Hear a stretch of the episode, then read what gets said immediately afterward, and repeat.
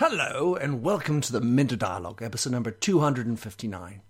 Today is Sunday, the 3rd of December 2017, and this interview is with my old friend Magoo Giles. Magoo is the founder, director, and chief storyteller, my words, not his, at the Knightsbridge School. In this conversation with the entertaining Magoo, we discuss how he came to found the school, how one creates and instills a legitimate and sustainable culture, and how to manage the challenges that any entrepreneur faces when hiring individuals, making the values come alive, or even passing on the reins.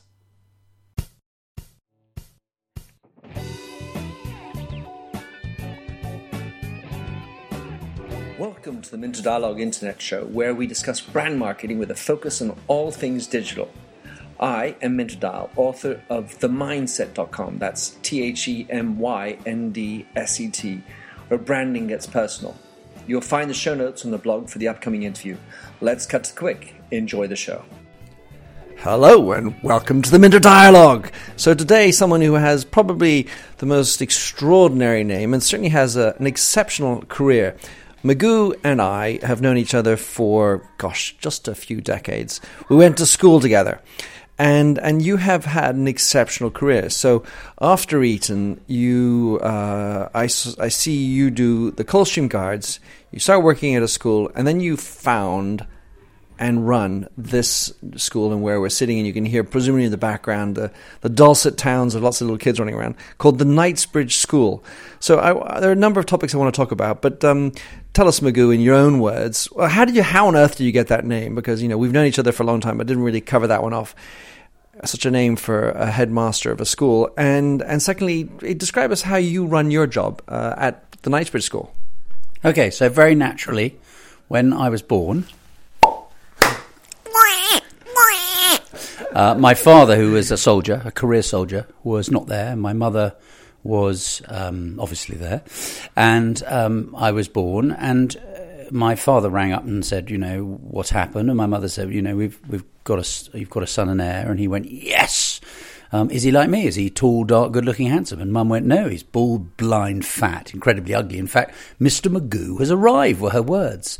And it stuck with me all my life. So that's how I got the name. And it has been a fantastic name to have. Obviously, it's also been a memorable name to have, which is for some naughty moments. Um, everyone remembers that Magoo was there. um, but um, no, I've been very, very fortunate. I've been uh, thrilled. I was so lucky to have uh, characters of parents. And that really set me up for uh, a, hugely colourful life. I certainly, uh, amongst the wonderful memories I have of you, Magoo, one of them is the fact that you delivered the best wedding speech that I ever attended, which was at Michael Hernandez's speech. And, and so you have a, a presence, you have a, a knack with words, and, and just as you explained your birth, you obviously have a knack of storytelling. So, um, amongst other things, Magoo, you also have been writing and creating children's books. Uh, so, tell us about how you manage all of this because it's really a lot of things. You're, you're running a school and and uh, with such responsibilities, and then also you've got these beautiful books you're producing. Yeah, it's a good question. How does one manage it?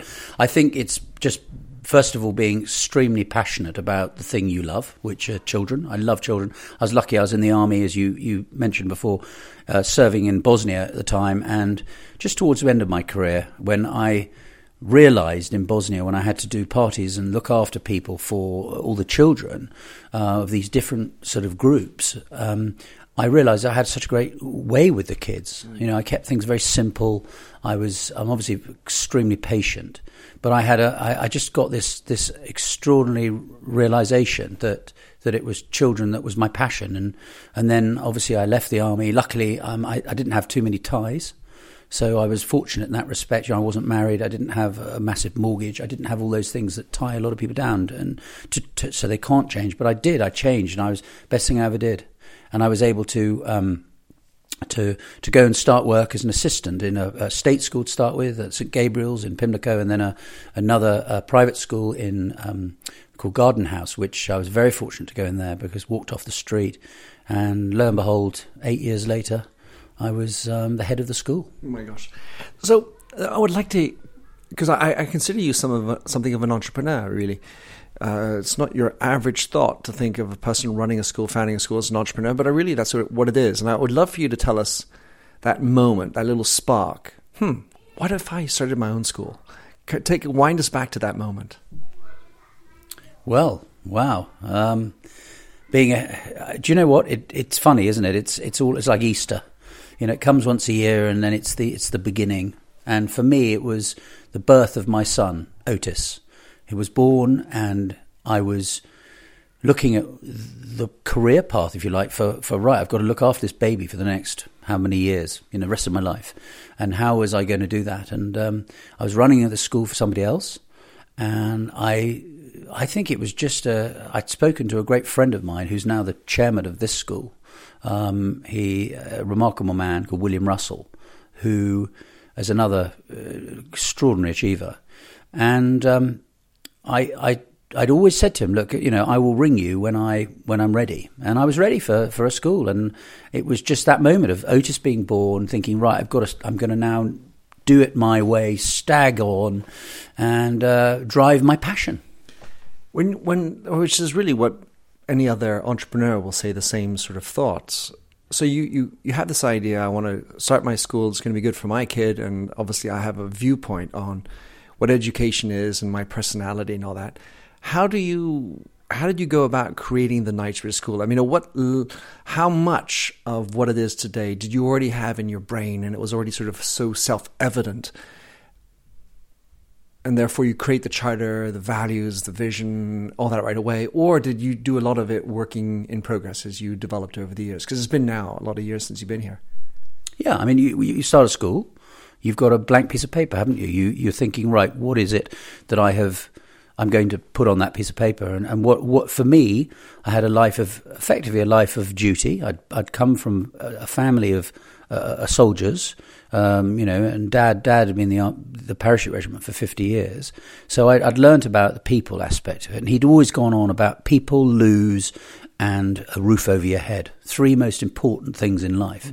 So that was the first thing. I think, secondly, you know, then to have been lucky enough to have been to have had the most extraordinary education. I started off in a little school in um, in in Scotland, which was um, Dalry Ayrshire, a primary.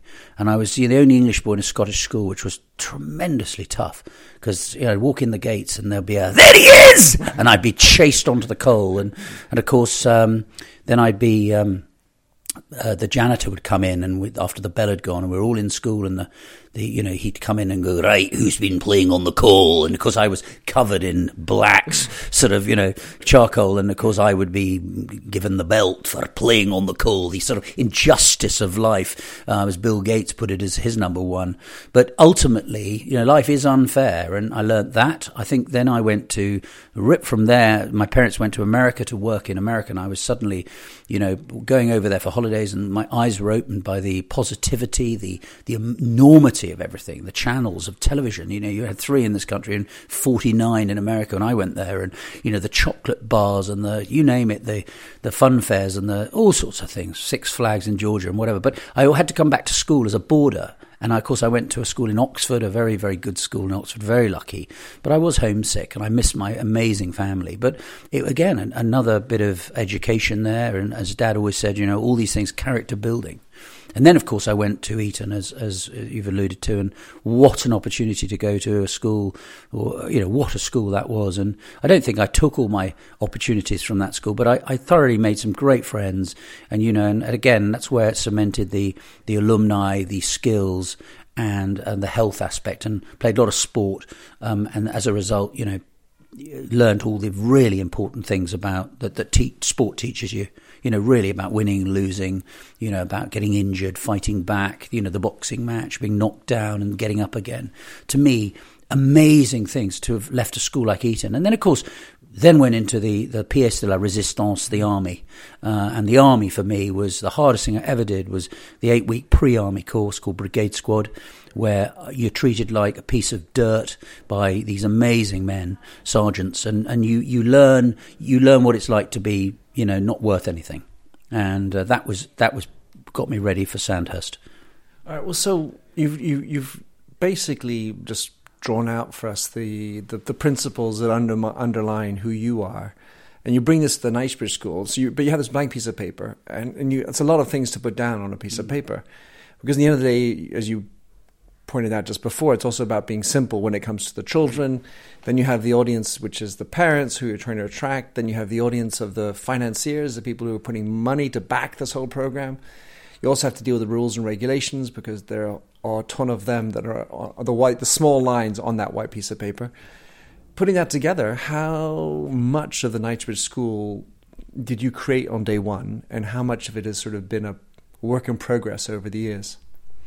I think the key thing was to when you you you say you're going to do it, you do it. You know, and that's what I said I was going to do. And I, you know, William Russell, who I'd rung, uh, you know, a great guy.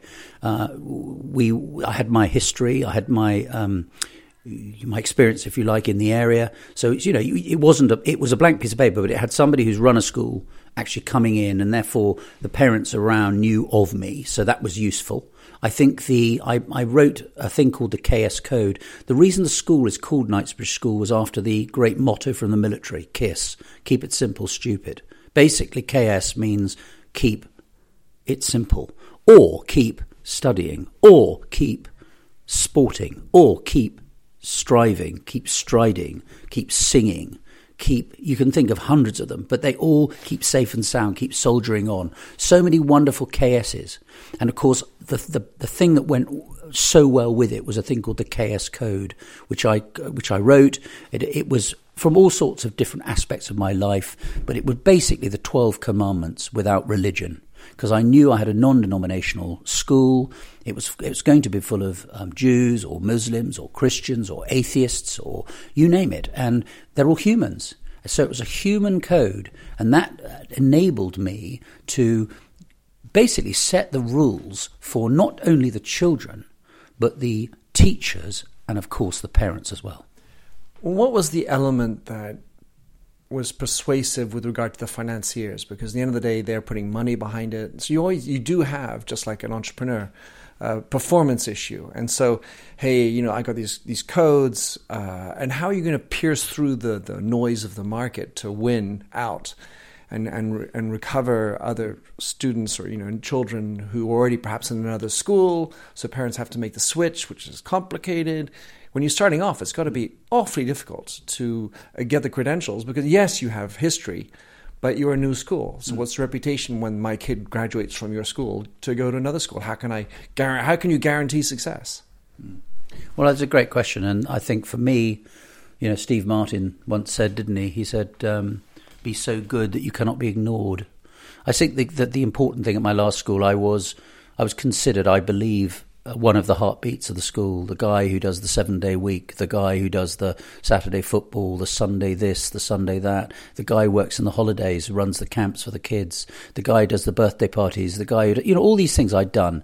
I'd run summer camps for summer I had the most amazing energy, and, and people loved it, and, and you know, and all the people that, that I come into contact with, great believer, you know, try and leave them going away, going wanting more. So, you know, I think I think that was the joy. Mm-hmm. Most people were telling people about me and about what I was doing, and it's there's something something magic about setting something new up as well because you can you're not the school that goes oh we haven't done it like that for 50 years you know mm-hmm. therefore we've never done it before we can't change or we've done it like that for 50 mm-hmm. years. You're actually saying you know hey we were, we are embracing today not yesterday and actually we're going forward and we want to you, we're going to be very successful. So I get that, and you still have your remarkable energy, Magoo. I can assure you. um, right, you're hiring people now to support you. You got the Magoo Act, you know, the Magoo energy, the Magoo vision, but you got to you got to craft people underneath you who believe in it and, and make it come alive. Because while you're sitting in your office being interviewed by me, it's all happening out there. How how did you go about? What sort of tips or thoughts you have about how you selected the people who are important in your organization and obviously down? to make this uh, story come alive? Okay, my four big words are trust, respect, responsibility, and duty. And big hearts. You've always have got, got to have a bit of luck with that as well. But if you, I trust people. I'm a great truster of people. In today's world, very dangerous. But actually, I look for the people who I believe have the emotional intelligence and brilliant hearts, and also have great energy like me, and are willing to do the hard yards. I'm looking for that. I'm looking for people who. Um, I respect people for do, who can do anything, something I can't do. That's everybody. Because these little kids I meet who are four, they speak three languages. They they can do things that I can't do. So I'm really respectful. You know, responsibility wise, you know, really important. You know, they have people have to take responsibility. A lot of people in the world don't anymore. Mm. They don't want it. Mm. They want to be paid big salaries for no responsibility. They've got to take responsibility because with responsibility comes actually real enjoyment because you know you've done a great job and you've actually you you know you are responsible. And duty, of course, is the one that you don't hear much about anymore. Dutiful, be dutiful. It's really important that duty and responsibility get sort of hand in hand, but actually, be you have to be dutiful in a school. Hmm.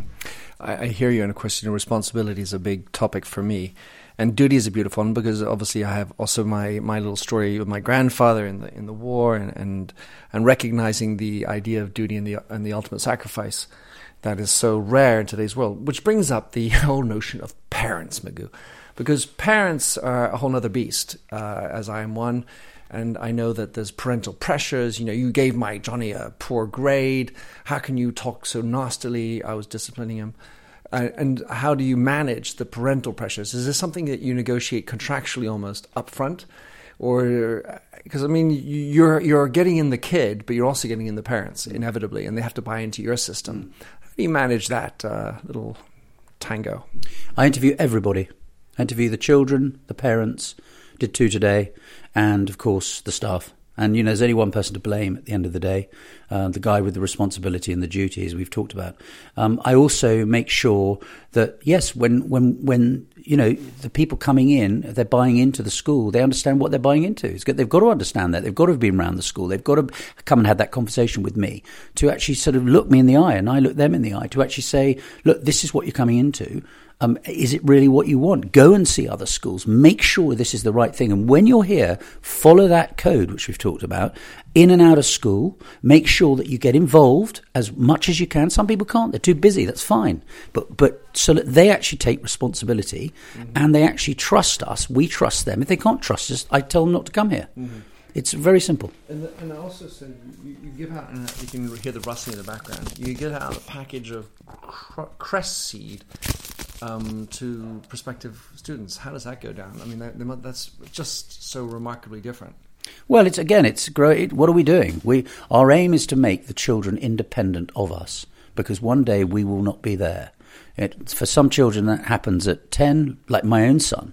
You know, he said, "I'm ready to go, Dad," and he went off to boarding school, and he's happy as Larry. You know, but but for some, it takes a bit longer. That's fine. It's independence building. We're trying to give them tools to be able to go out and be the best they can be. And the seeds, I think, are, is, a, is a really clever way of making the three-year-old who we give them to, with their parents in the same room, go off and make something themselves, and it gives them that sort of startling start of, of watching something grow like they are. Mm, it's beautiful. All right, so Magoo, you are the at least the founder, the director, and I would say, just from my perspective, you know, the embodiment of the school. And yet, as we know, all things will come to an end, mm-hmm. and and the Maestro School is going to live on without Magoo. How does one who incarnates it, founded it, runs it, gives your hundred percent energy, try in best way to secure the succession? Because you know this is kind of things that anyone who's running a business who's founded a business has to face. And oftentimes the soul goes with the founder. How, how do you think you're going to be able to seed that cress seed into the school?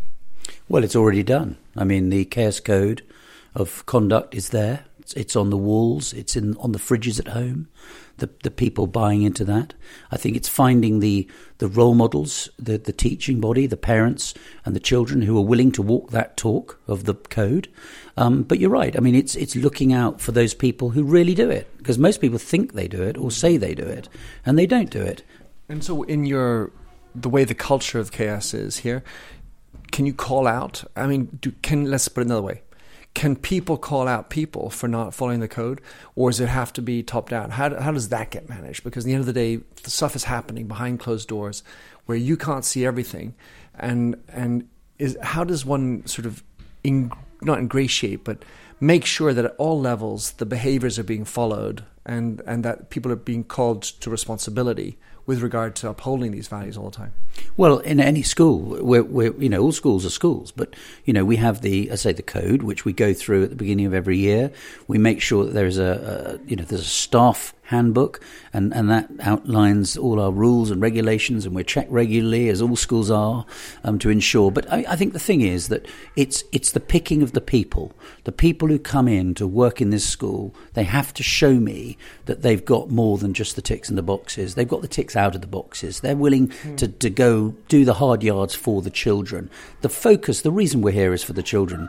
It's yes, it's for everyone's careers and everything else, but actually, th- their careers will go f- far if they can show me that they are with when they're with the children, they are absolutely on it. And and yeah, the monitoring aspects of any school are very important, and we have managers at every level to to, to, to monitor that who, who are also great. They, they've some of them have come up the school. The, the head of the senior school, for example, um, he's been here for 10 years. So he's worked his way up and he's become the head of the school. And he's a lovely man. The children love him because he's not that scary history teacher that you wouldn't. He's the chap who actually adds a bit of humour to his, his reports. They're wonderful to read. And actually, he makes his, his subject so exciting that, you know, he inspires children to want more. I certainly remember some of my greatest teachers. Just to finish, Magoo, then, um, so you've written these eight books already, these kids' books, The Crown Jewels, uh, the, and we have the Why Are All the Chickens Barking by Magoo Giles. And you, you, you draw your own drawings, you create the stories, you produce them. Wonderful stuff. How can people get uh, get get a, t- a whiff of the, these books? How is the best way to get in touch with them? Well, if you go on Lulu.com uh, in the US, I'm afraid they're all sort of very much hand done, and they but they I I just think they all have a little message in them. There's a dedication. For example, the where all the chickens barking is is to really say, wow, people who speak languages really are fantastic because you can communicate with more people. Mm-hmm. And imagine a situation where you've got a farmyard with all the animals making the wrong noises. How weird is that? I mean, it also speaks to the preconceptions one has about other people. And you, what are your what are your other plans in Magoo? I know you've got a couple other books in the works. Tell us about that, and, and what do, what do you think is exciting for you? What's uh, keeping Magoo going? Well, I'm just very excited. I mean, you know, to, when you, as you've alluded to, you know, to have built something very special where you get 400 children every day running into school because they love it and, and walking slowly out um, with having made lots of friends and having had a great day and, and, and also parents who are interested in what they've been doing. I mean, that's that's it's incredible to, to create a community. So what I want to do, I want to see the rest of you know as, as many people as possible doing this and creating the amazing communities that we used to have in, in and around the country. I want to make sure that the alumni builds contacts with people, so that of course are all the way around the world because this is a very very interesting world we live in where people are all over the place. Mm. They're not just staying in one particular place. And and and also I want you know the books I'm trying to write now are books that you know that that teach everybody about young people because young people are the you know they are the ones who are going to have the world tomorrow and they're going to have to they're going to have to pick up the pieces for all the all the, the, the problems that we have today so i'm trying to educate people for tomorrow really and i also know that as you said the word duty is such an important word you got a book about your parents coming out too yeah, well, mum and dad, you know, the best role models. I was so lucky, and they were extraordinary. They they were able to do that duty and responsibility thing for all four kids, um, get us through, and keep laughing. I mean, you know, uh, that was the great thing from from my mother. My mother always said the best feelings in the world are giving. I added sharing for the code, but it really, you know, when you if you're lucky enough to have a role model in your life who you can who, who can say well done when you deserve it and kick you up the backside when you deserve it. Wow, you know that's that's the best role model you need. And when will that book be available? Well, that hopefully will be coming out on Friday, so I'm really excited. So, yippee! Come on. As my father used to say, Magoo, when you walk into a room, he says, have a good look round and try to spot the idiot. He said, if you don't see him, don't say very much. Beautiful. So, uh, Magoo, what's uh, what, how do you would you like anyone to uh, get in touch with you or follow what you're up to? Is there any uh, like a site you can send us to, or or at least I'll put in the show notes, of course, the links to the school. Okay, well, obviously um, the school is Knightsbridge School in London. Um, dot co, dot co, dot co uk. And, and also, if you want to go and look at the books, you can go online, www.magooworld.com com. Live in Magoo's world. Beautiful.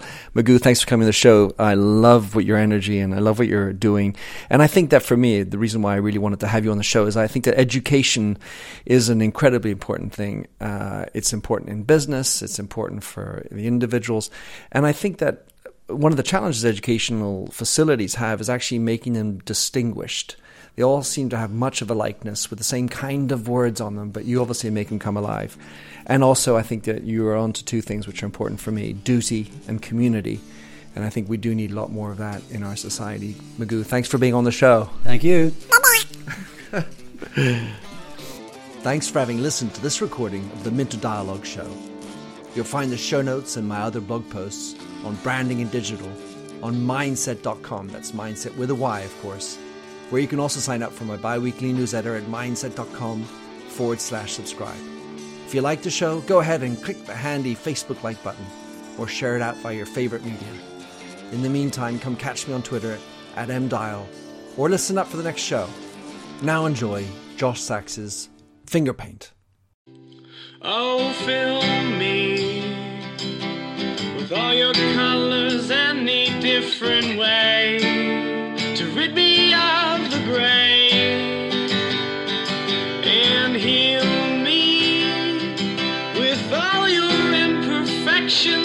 you mention in your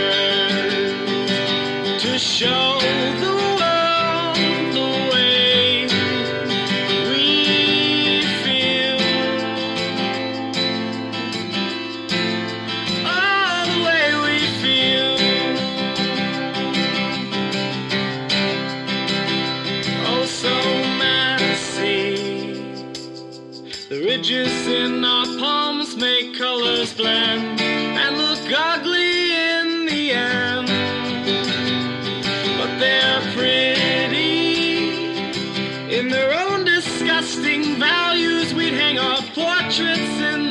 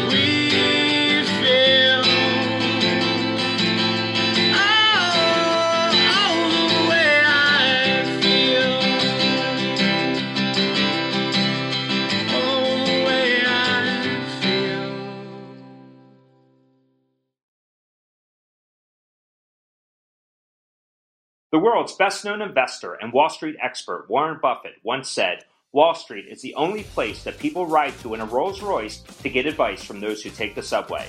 Mr. Buffett's quote is remarkably accurate, but how many people would rather receive advice from him than someone simply guessing?